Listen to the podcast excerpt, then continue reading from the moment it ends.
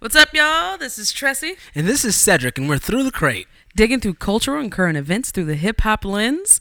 Let's get to it. Nice. That was a good one. Thanks. You're not going to do it?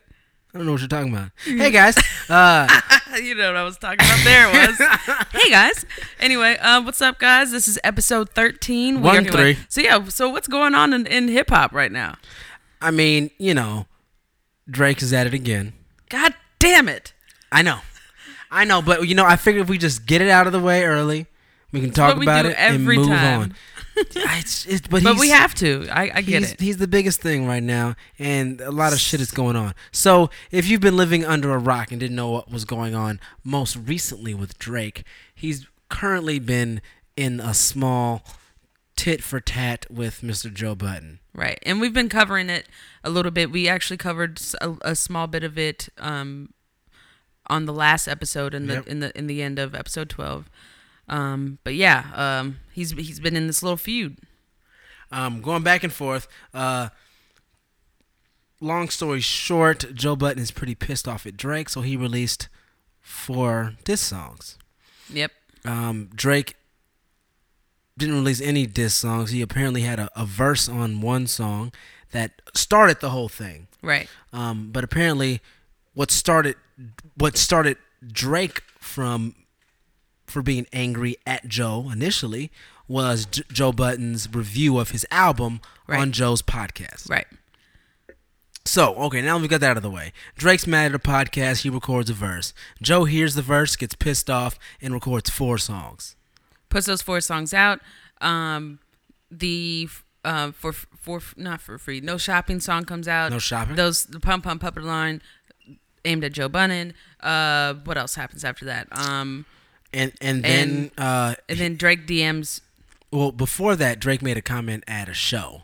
Oh yeah, we covered that already too. So made a comment at a show, and then there were some DMs going on. DMs happened between Joe Budden and Drake, where Drake is DMing him, basically saying you need help. And then what else happened after that?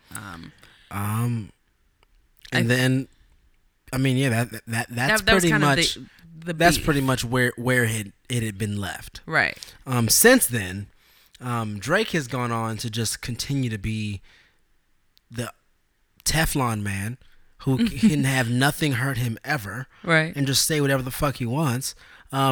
He made a comment also on his tour that he's going on now. I feel like this is going to be a very interesting summer. He's making a lot of stops on this tour. Yeah. And he's probably going to have shit to say everywhere he goes. So he's in New York. And he starts talking about very famous New York DJ.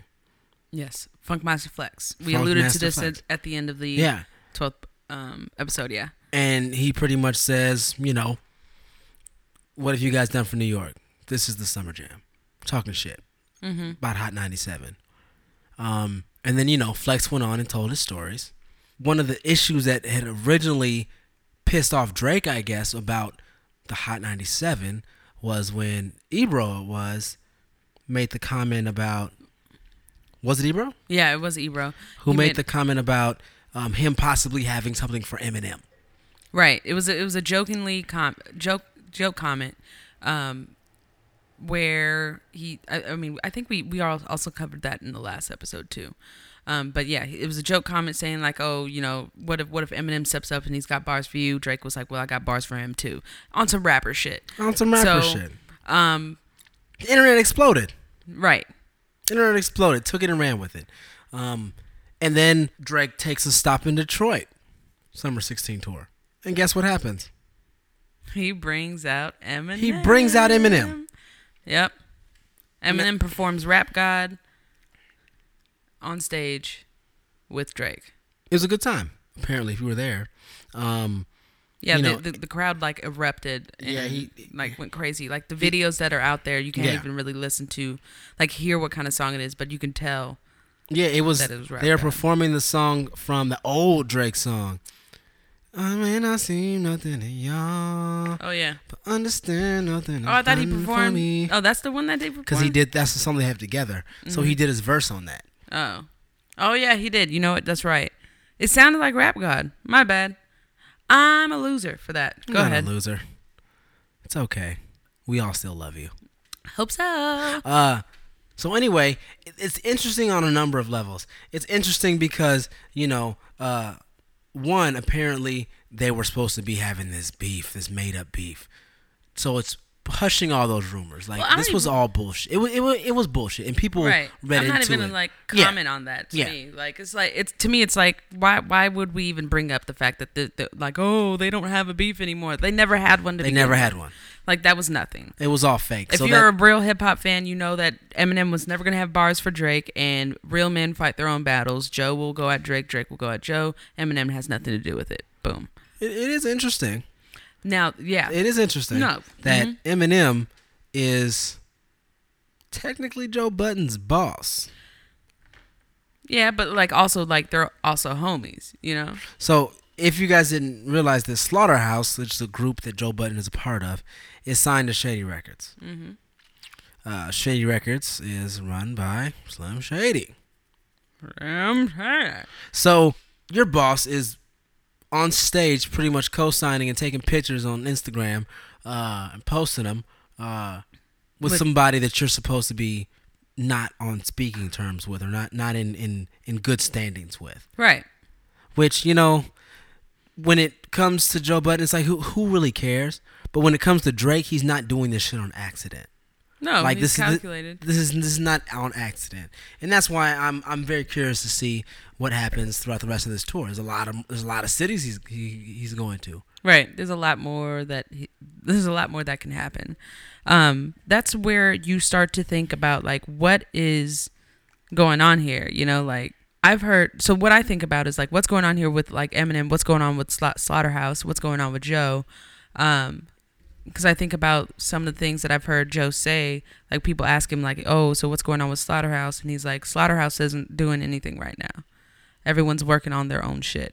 So that could allude to something as well. Okay. I mean, inquiring minds want to know, you know, like, if you don't say something about it, then we're going to have to let our own imagination take it to where we want it to go.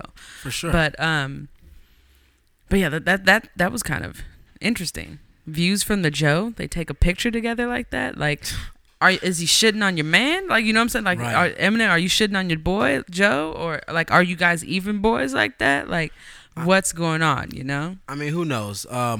You know, and throughout this whole thing between Joe and Drake, I've been firmly in Joe's corner because I felt like Joe came with bars, and, you know, Drake is just Drake, and he's kind of annoying at this point, to be very honest. And right, so one thing I want to get clear is that it's not that I don't like Drake's music. Drake can put out some good music. He can. And then I also don't want to be that fan that's like, man, I knew you when you were in, like, comeback season. Right. I don't want to be that fan that's like, I hate you because you blew up. Because that's what you're supposed to do as a rapper, or you're supposed to move the culture forward by becoming more, you know. Who wants to be underground forever? Exactly. You're not supposed to be underground forever. But so with that said, like, Drake is the oversaturation is what makes it unbearable. Yeah. You know, like, that's where it goes. Like, so I just wanted to say, like, we're not trying to hate on Drake. Like, we're not being like, it's just like we can't get away from it. Like, sometimes we want to look at something else. Well, sometimes we want to see something else. It's everywhere. You know? It's like I try to maneuver around this fucking big, huge semi of a Drake that this guy is, and it's a double orange, two-lane road. I can't do it. You can't get over the line. I can't. So anyway, I mean, moving along, right? Right. I think, you know, we should double back to Joe Budden, because he had an interview.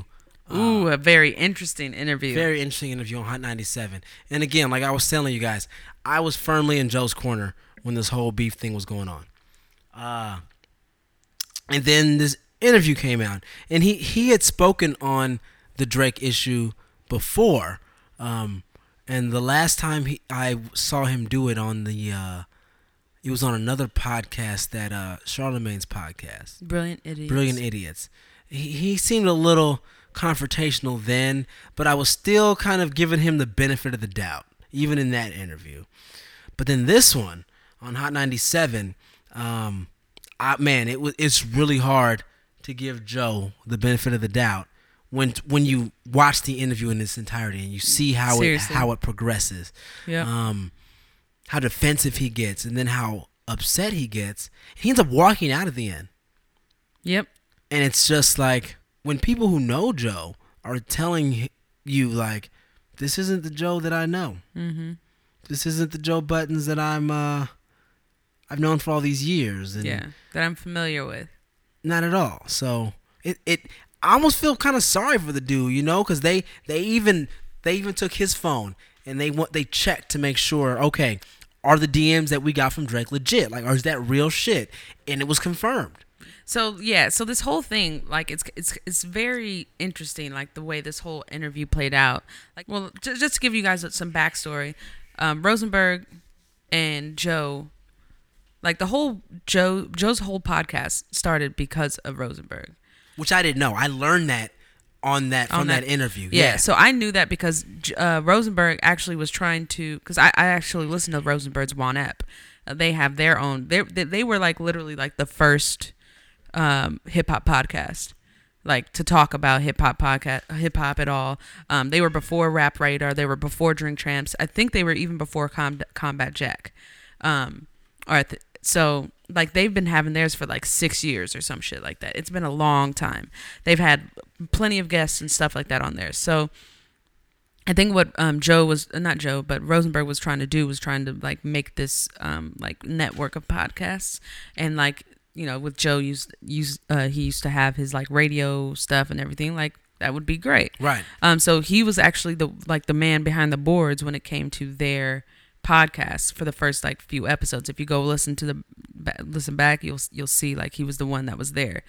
So it's very interesting to see that that's what their whole relationship is built on. You know, like not built on, but just to prove that like he had a hand in this. And one thing, we're just gonna hop all around this fucking interview. But one thing I wanted to point out is that when he goes, "Oh, so you showed a rapper a studio he could work in," right? You want to call yourself a rapper when you're doing a podcast, but when you say some shit about Drake's album, you're not a rapper. You're a podcaster. Come on, bruh. Contradicting. Right. So he's trying to pick and choose when it's convenient to be a rapper and when it's convenient to be a podcaster. Yep. So. What had happened was in the interview, Rosenberg had said that, "Yo, Joe, why are you shitting on the people who help you?" Yep. And Joe's like, "You didn't help me." He's like, "Did I not hook you up with a studio?" And Joe's like, "You showed a rapper a studio? Well, what's the big deal? I'm a rapper. It's a free studio at that." And he goes, "I'm a rapper. You think I can't find a free studio?" But you didn't. But you used Rosenberg's. Right. So, you know. And then also, like, you're still not recognizing the fact, like, Joe's still not recognizing the fact that he actually helped start that podcast. Right. Like, the only reason why that shit got off the ground is because of him. So he sounds delusional. Yeah, he sounds completely delusional. He sounds like a baby, like a big baby, like temper tantrum, like, "I want it my way. You can't have it." Like, you know what I'm saying? Like, but he could be on drugs. There could be something going on, you know? Rosenberg made a good point because he, you know, this is actually someone who knows him, mm-hmm. you know, outside of all this. So when he's like, "Did you notice he's got all new people around him?" Yeah. New manager, like new crew. Yep. Like, that's not signs of a healthy person.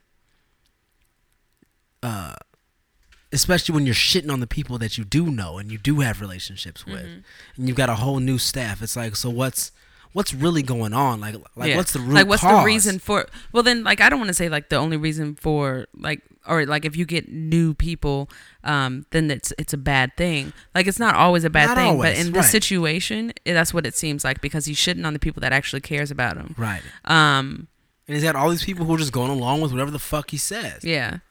Well, I mean, and that's what it seems like. We're not on the inside. Right, we're not. But, like, just judging from that interview, he looked completely flustered towards the end of it. And I think that's the reason why he walked out. Yeah.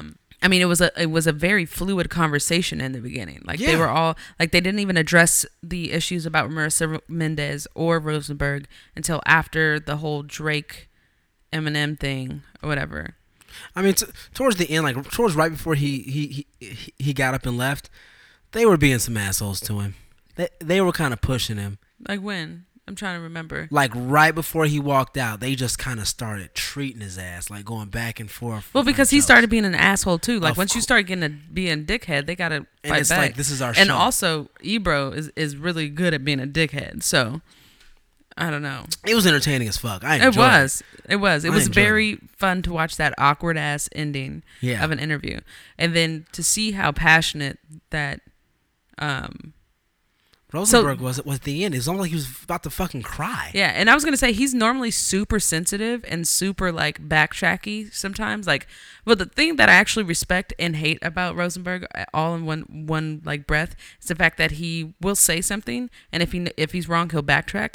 That's a great trait and a bad trait because he does it all the time. You pretty much, you can just say anything, and then, oh, well, well, sorry, guys. Right, so that's one thing that's... Like, I like the fact that he'll admit that he's wrong. But another thing is that, like, you do that too much. But one thing that I liked about this interview is that he didn't back down. You know what I'm saying? And, like, he could have easily backed down because he's a little bitch when it comes to shit like this. Like, I love watching Rosenberg because of how big of a hip-hop head he is. Him and Cypher Sounds, like, that's why I used to love listening to WANEP and all that stuff. But yeah, that was just a very interesting ending to see how sensitive Rosenberg was, but I'm really happy that he didn't back down and that he continued to drill away with his points and make sure that, you know, he got his point across, you know? Yeah. You know, I do feel bad for Joe. You know, after watching that, it kind of puts a lot of the things that have happened up until now in a little bit better context. You know, like even when when the Drake fans ran up on him and he chased them down the street, you know, and he went back to the guy's house. Those guys were some assholes, yes, but I mean, that's kind of weird that he was chasing after these random fans, you know. No, I don't think that's weird at all. I think it adds to the weirdness of the whole thing. I think the weird part is that he went to the house after. But I don't think it's weird that he, like, you have these kids that are running up on you, like, saying, like, and you from the hood? Like, to me, I think that that's not that. I mean, at first I was totally in his corner, but after seeing that end and being like, whoa, maybe he's not all there. Nah, I'm in his corner when it comes to those kids.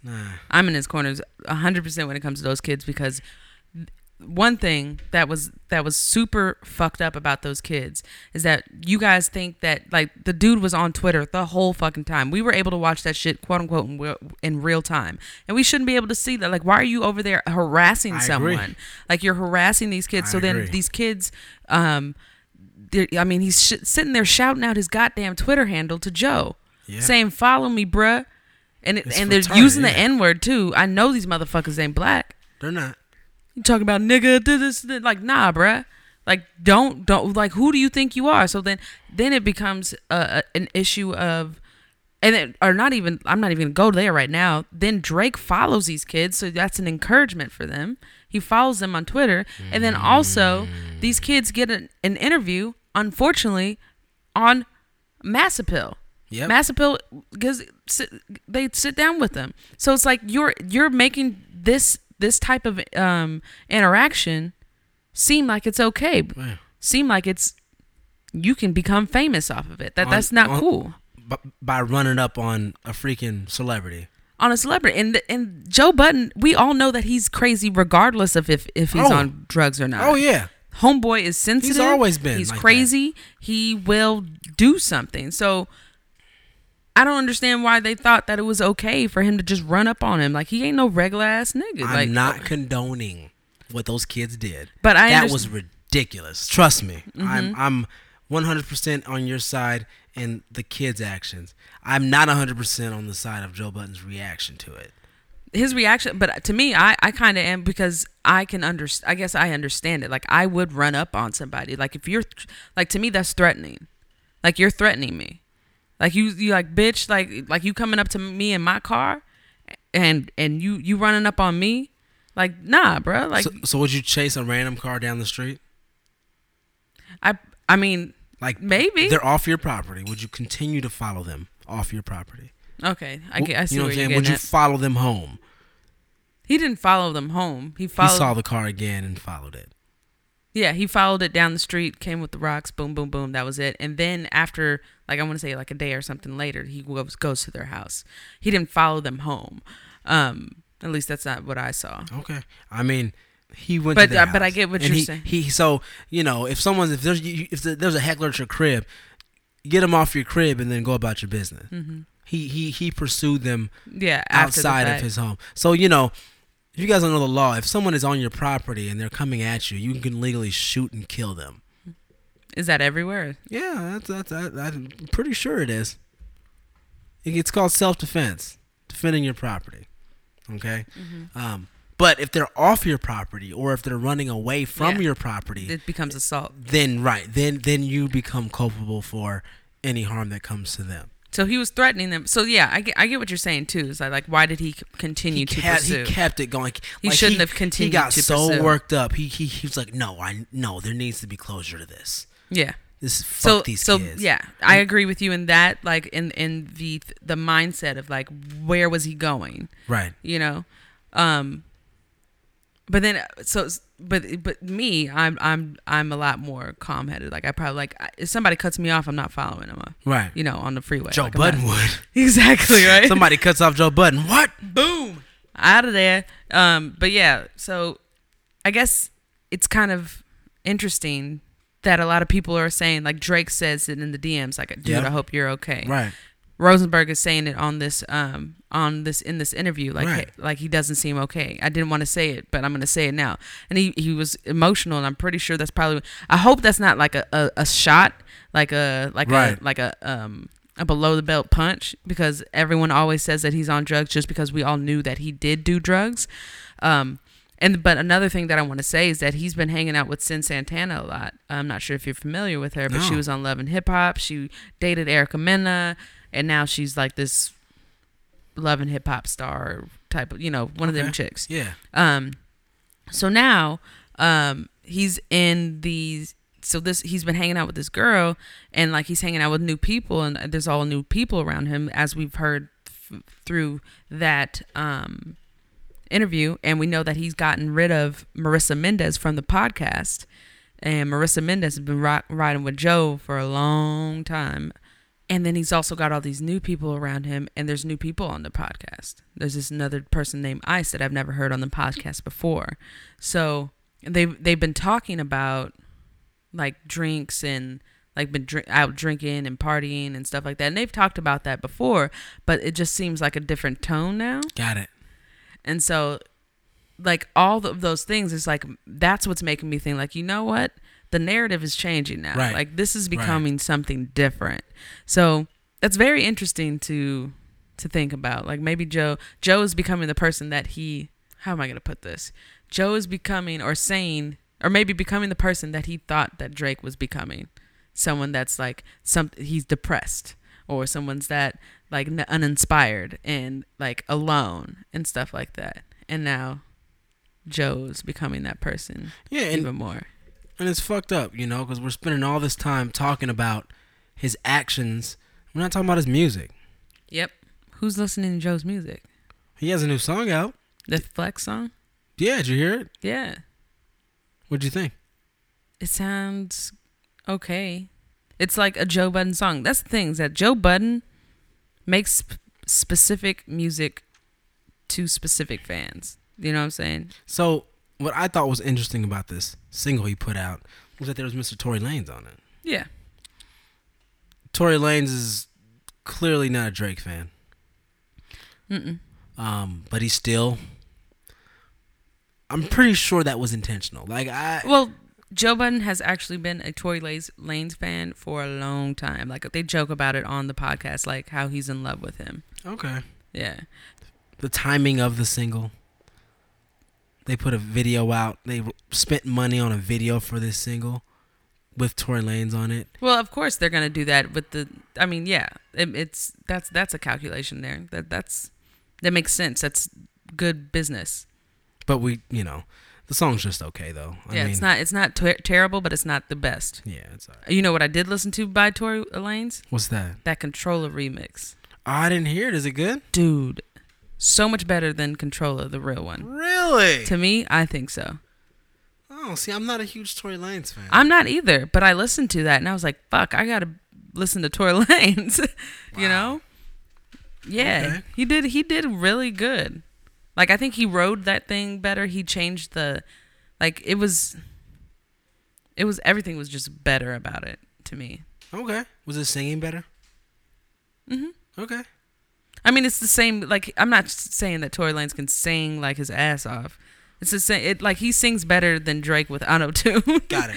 Like, his auto-tune is better than Drake's auto-tune, but they're similar. Like, you know when, like, they, like, say, like...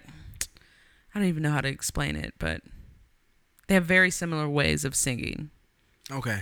They're both from Toronto. Yeah. Did you also hear that Party Next Door? We're just going to go on tangents off tangents. Tangents on tangents on tangent, tangents on tangents. The band. I did not. Sorry. I did not listen to the Party Next Door. I don't really like the Party Next Door because his songs are so... like slow. Yeah, exactly. So I didn't listen to the whole project, but I listened to a couple of songs. Not Nice, or not nice. I think it's Not Nice. It's literally like a Views reject. I think everybody's even saying that, and I'm not saying that's an original. It's an original thought, but not an original saying. I listened to that song and I was like, this literally sounds like Drake did not want this and said, here, Party, you can put it on yours. Like the OVO sweatshop denied that one or whatever. Like the OVO managers. Oh, you can keep this one, Party. Yeah. This one's great for you. Right. You know? I mean. They should have let him keep It's About Us Right Now, Girl. Where you going? I'm with you. So Party Next Door did an interview recently, and he was quoted in the interview saying, he doesn't get as much satisfaction of writing songs for other people. I think I saw that headline. I didn't get to read the article. He was specifically referencing the Work song that he made for Rihanna featuring Drake, not necessarily saying he's writing a bunch of songs for Drake. He was talking specifically about Work. Mm-hmm. He said Work was actually a breakup song that he wrote. It's not even like this happy song. Like it was originally a breakup song, probably about Kehlani. But anyway, It's just what I wonder what it's like to be spend a day in the life of Party Next Door, someone who's been a lot more influential in the industry than that a lot of mainstream people may not understand, right? Or casual fans may not understand, right? They may not know that hey, this guy is Drake. Like I think that's another. Sorry, go ahead. He pretty much is Drake. He's pretty much helped mold this sound that Drake has used over and over and over again. And I think that's what's like the luster that's what's making me shy away from Drake, or that's what's making me like get away from him. Is like there's nothing that's authentic about him anymore. Like what am I supposed to look to? When I see him, like I can even talk to you about, they just put out the Why You Always Hatin' video with YG and Drake and featuring Kamaya from Oakland. That's what's up. Bing bing, the town. But like the way he was riding out around in the Lamborghini or Ferrari, whatever the fuck that thing was. A car we'll never afford. Yeah, exactly. A car that we won't be able to purchase anytime soon.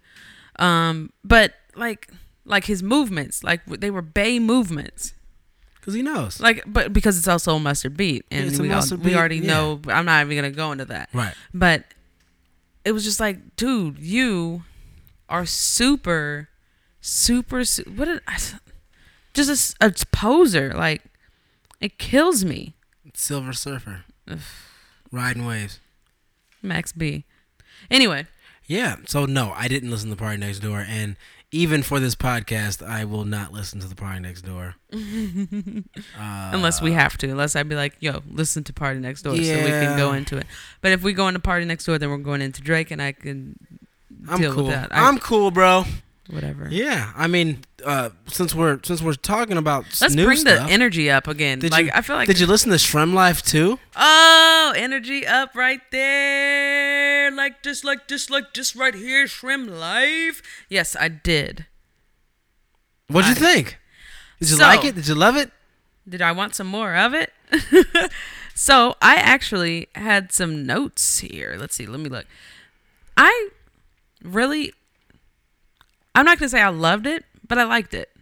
Like liked it or just didn't hate it? Didn't hate it, and it wasn't hard to listen to. Okay. Very interesting, right? So I'm normally the one that's going to be like, I hate this kind of shit, whatever. It was not hard to listen to. Okay. I was surprised that I thought that it wasn't hard to listen to. So what was your mindset going into listening to this from like? I was like, here we go. That was my mindset. Like, that's my mindset every time I have to listen to something I don't want to wouldn't normally listen to. Gucci, all that other stuff. Right. So, but I went into this one and I was like, I was surprised at the musicality of it a little bit, you know? But then I also had to remember this is Mike Will, you know? And he knows what he's doing when it comes to that. I thought their voices were like super fun and hype. But of course they're not saying anything of substance. For sure. It's party music. You don't need to say anything of substance when it's party music. I mean, if you don't want to. First song is like how to start a party. Yeah. I think is what it's called. Some shit like that. Mm-hmm. Or start a party. Some shit like that. Yeah. Right. And if you've ever seen these guys in concert, like they're super hype. Like they're jumping around the whole entire time. They're like two super skinny little guys bouncing around stage. Right. And and it's basically just constant party, which is something that you could probably appreciate if you are younger. We've already established in the last episode that we are old heads, so you know. And then on the song Real Chill, so I've noticed kind of that they are paying homage to the OGs. Oh, really? Yeah. So I saw one. They said, so I hope this is a pay. I don't even know what this one is. I don't know what they were thinking, but I'm gonna go ahead and tell you like this. So on the song called "Real Chill," they say a young nigga so superb, a cool herc on this earth. And so when I heard that, I was like, the fuck? They don't know shit about no DJ Cool Herc.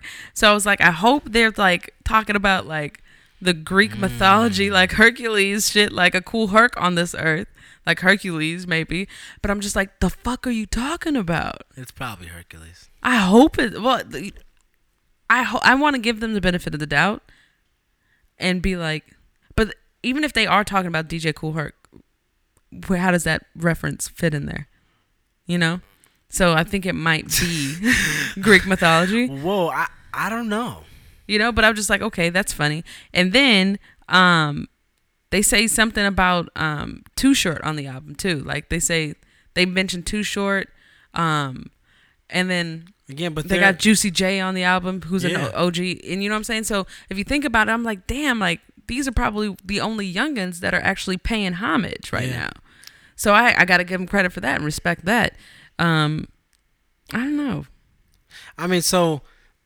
I mean, some of my biggest takeaways, obviously, the beats. I mean, Mike Will just murdered. Yeah. All right. I think there was one track he didn't do. Mm-hmm. And I think it was a Mustard track. Well, Mustard did one. The one with Little John. Yeah, that's the one. But there's two tracks on there. Because there's another track on there. I think it's the like introspective one that he didn't produce either. So, I mean, okay, sonically, it sounds pretty good. I mean, the mix is pretty good on it. You know, it sounds good. It's got that good thump. They've got the energy. They actually remind me of like a modern day Yin Yang Twins. Yes. Because remember, Yin Yang Twins, they didn't take themselves too seriously. Nope. They were never trying to make like revolutionary music, but they still found a way to, you know, push the envelope on things. You know, if you remember, Yin Yang Twins did that, like, hey, little shorty, let me whisper in your ear. Yeah. You know, when like people started doing that, like that was a style that people ran with for like a good 6 months, and then it got old. Mm-hmm. But they did that, you know, and so I feel like these guys are kind of on the same wavelength. Yeah, but then for like the modern times. Yeah. You know, and so I won't necessarily say that I liked it. I didn't hate it. Right. But I came out of it respecting Swae Lee a lot more. I was actually going to comment. This man did every single fucking hook. The other dude just like showed up in the studio and laid down a verse. Like that was it. I was actually going to comment on that. So with Slim, I was actually going to say, is Slim Jimmy? Yes. Riding the wave. Because it sounds like Swae Lee is the one that does everything, and he's reportedly working on a solo project. Exactly. And like he was all over everything. He's written for Beyonce before, or not, you know what I'm saying, like they took the melody that he made up for that Formation, I think, song. Well, that was also Mike Will too. Mm-hmm. But it was him. They wrote it together. Right. Yeah. But it was, you know, his melody. Yes. So like things like that. So he's the creative juices probably that gets Slim hype going, you know, because Slim was lackluster on this. Like there wasn't a lot from him that I was, you know, looking for. And Swae, like Swae's voice is so much more distinct than his. Yeah. And they also actually sound alike, but once Swae gets into his shit, you know what I'm saying? Like you can hear, it's up there. Yeah. Like he sounds like a little girl, but he's not, you know? Yeah. No, it's. Yeah, man, Swae Lee. And you know, Swae Lee's also the one that does more features on other people's songs as well. So yeah, he definitely, if anything, if you to get nothing out of SremmLife 2, then at least get that, you know, Swae Lee is onto something. Yeah. You know what else I was thinking about too when I was listening to this? What's that? I was like, it's not mumble rap. It's not mumble rap, no. So I'm really appreciative of that. And then I had this really random thought. I was like, you know what? I blame Ryan Leslie for mumble rap. Who? Ryan Leslie. You remember who Ryan Leslie is? No. You're my diamond girl. You're the one I'm gonna rock on. You're my diamond girl. So anyway, if you don't remember, I can Google him. Google Ryan Leslie right now on your phone. So Ryan Leslie, and this is a stretch, don't worry, I understand that this is a stretch. Ryan Leslie came out with a song called Gibberish, where the whole song was literally him singing gibberish, like basically laying a melody reference where there's no words, but there's a melody there. And I'm like, that song was so dope and was played seriously. I loved that shit out of Gibberish, and I used to try and make my own words to that song. I think he even had people all across the world like actually start doing that on YouTube and stuff. And I was like, you know what? This motherfucker started mumble rap because everyone noticed that you can make a song without putting words in it. I was like, killed the game right there. Murdered. Done. Wow. I know it's a stretch. So guys, go ahead and check out Gibberish and see if this man did not invent mumble rap. And then I want you also to see like how long ago this shit was, because this was like way back in the day. Like what, 2002? Nah, bruh. Like this is we were out of high school. So it ain't that long ago. It was like, nigga, we've been out of school for at least. Oh, shit. How long have we been out of school? 10 years. So, yeah, it's been at least 8 years. Wow. Okay. I'll definitely check it out. But anyway, yeah. And it's... I can't Gibberish. Remember. Something like that. Wow. There's no words, so it doesn't even matter. I know. But anyway. I mean... Anyway, SremmLife 2, not bad. Not mumble rap. Swae Lee's the star. I also wanted to ask you another thing. Yeah, sure. Shoot. What do you think about individuality in hip hop? Like, what do you think that there is to bring to the table that has not already been brought to hip hop? You know what I'm saying? Like, oh, actually, let me put it like this. What do you think about individuality in hip hop, and like in regards to like flows, in regards to like styles and stuff? Because I know we always talk about like Future and Panda and stuff, but recently in the news, like the Migos were getting on at DJ Drama because DJ Drama went on The Breakfast Club and said that you know, the South has been running hip hop for like the last 20 years or whatever, for like it's the longest run that we've seen in our culture. So he said that he wanted to attribute that to Outkast, to, you know, Future, right, to people like that. And then Migos went out and said, you know, thanks for not putting us in the conversation. There was this whole Twitter battle back and forth. Don't need to go into it. Right. But I thought it was pretty interesting that people are talking about stealing flows when it comes to Migos and stuff like that, because these are some young dudes that are in the game. But nobody really cares about stealing a flow. Nobody cares about what you're saying. Nobody, you know, with the mumble rap, with the melodies, with the, you know what I'm saying? So, like, the individuality, where is it going? What do you think about that? So, I think now it's at an all-time low. Duh.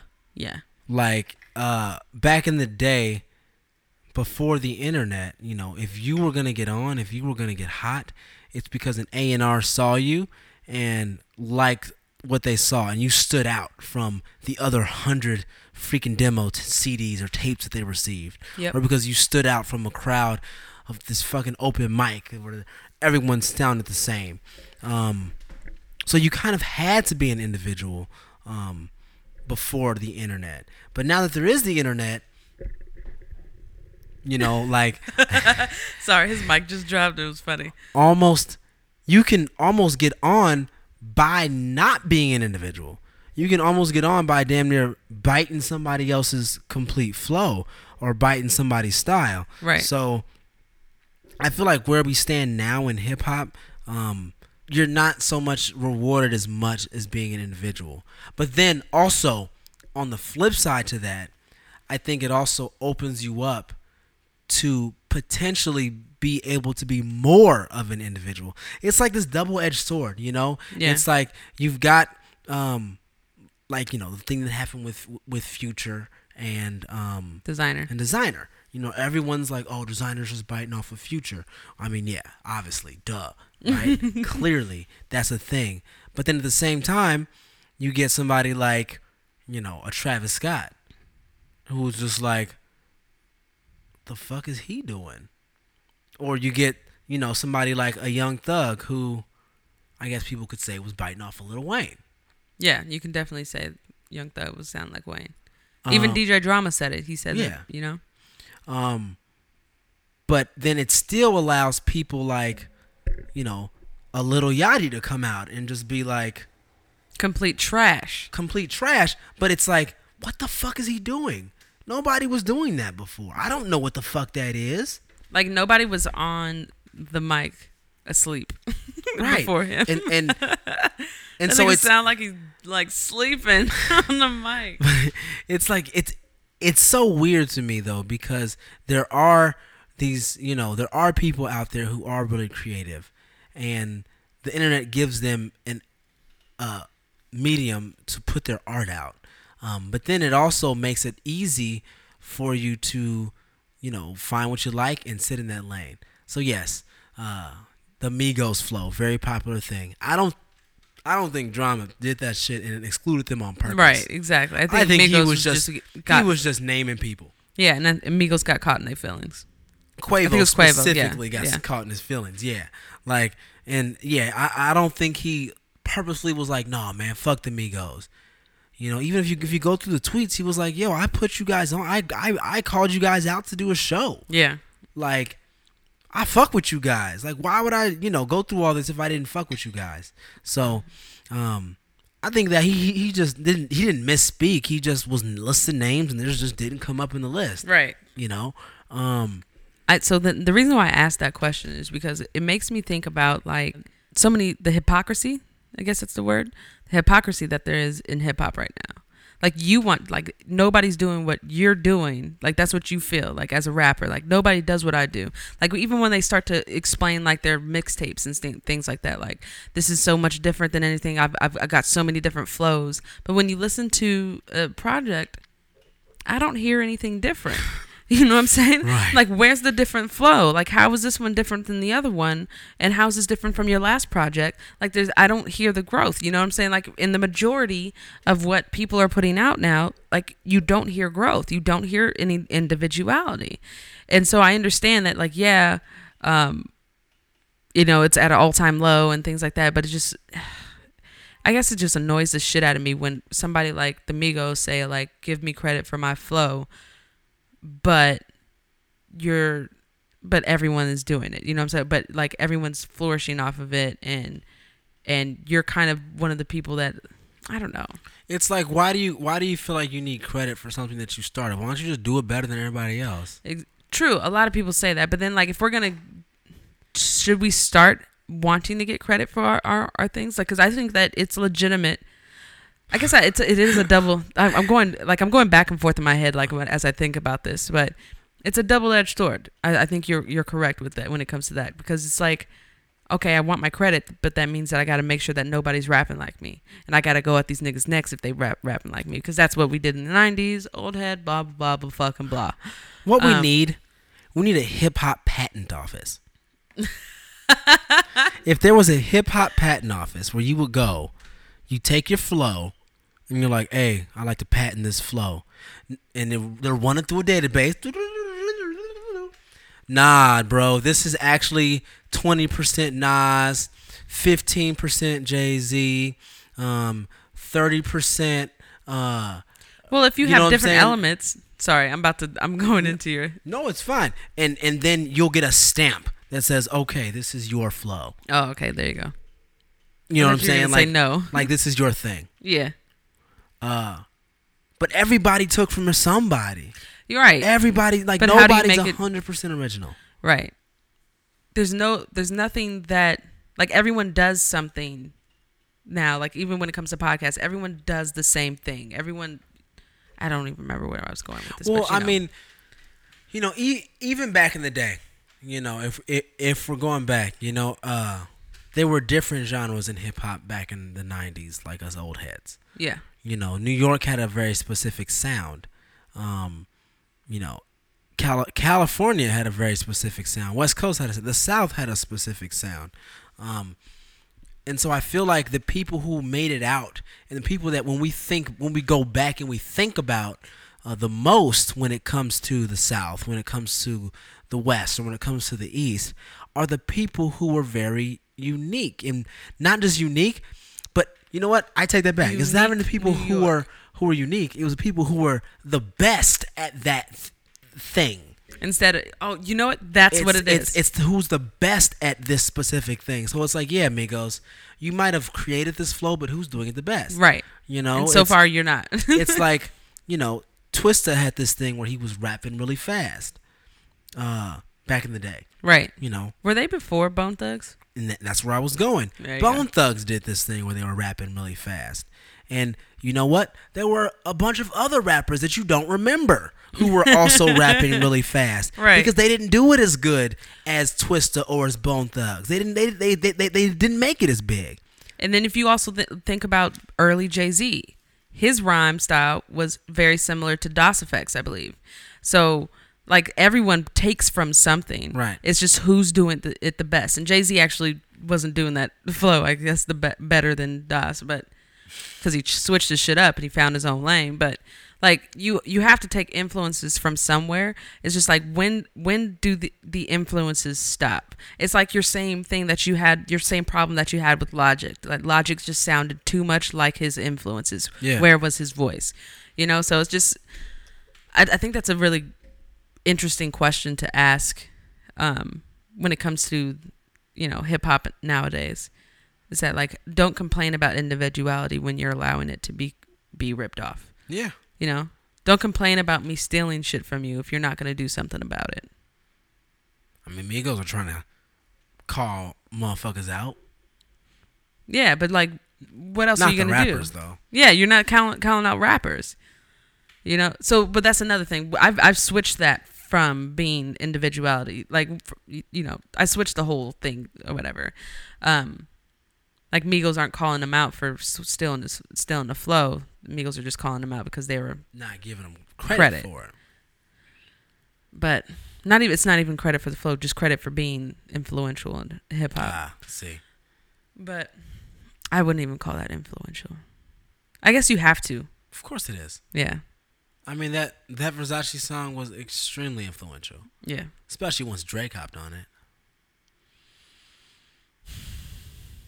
I really thought we were away from that motherfucker. Can't help it. No. You know what? I'm ending it right now. Can't help it. Fuck it. We're not talking anymore. He just killed my whole vibe with that. All right, guys. Well, hey, before you guys go, please make sure to follow us, please, on Instagram. What else are we on? Instagram, Twitter. We're on Twitter? Yeah, we're on Twitter. Oh, we tweet. Cool. Instagram. Oh, I should probably give you that info. Twitter. We're on SoundCloud. We're on iTunes. iTunes is the big winner right there. I am really asking everyone that is listening right now, please go to our iTunes page and rate and review us. We need the ratings and reviews to one, know exactly what you guys think and how we're doing. If we need to change anything, you guys can definitely write it there. We are checking those reviews daily. We only have 3 right now, but you know, we're trying to get up there. No, I mean, slow and steady wins the race sometimes, maybe. But we would really, really, really appreciate it if you guys definitely went to iTunes and rate and reviewed our site or our podcast. Yeah. Also, your ratings and reviews help us get noticed. Yes. On iTunes so we can expand our audience. So to all you listeners out there, you want to share us with other people, share us with other people. Do it. Treat us like that doorknob so everyone gets a turn. Everybody. Or the village bicycle. Everybody gets a ride. Rides it. Or that glass of milk. Everyone gets a drink. Oh, I thought you don't cry about it once it's spilled. True. This is getting weird. Peace out, motherfucks. Deuces.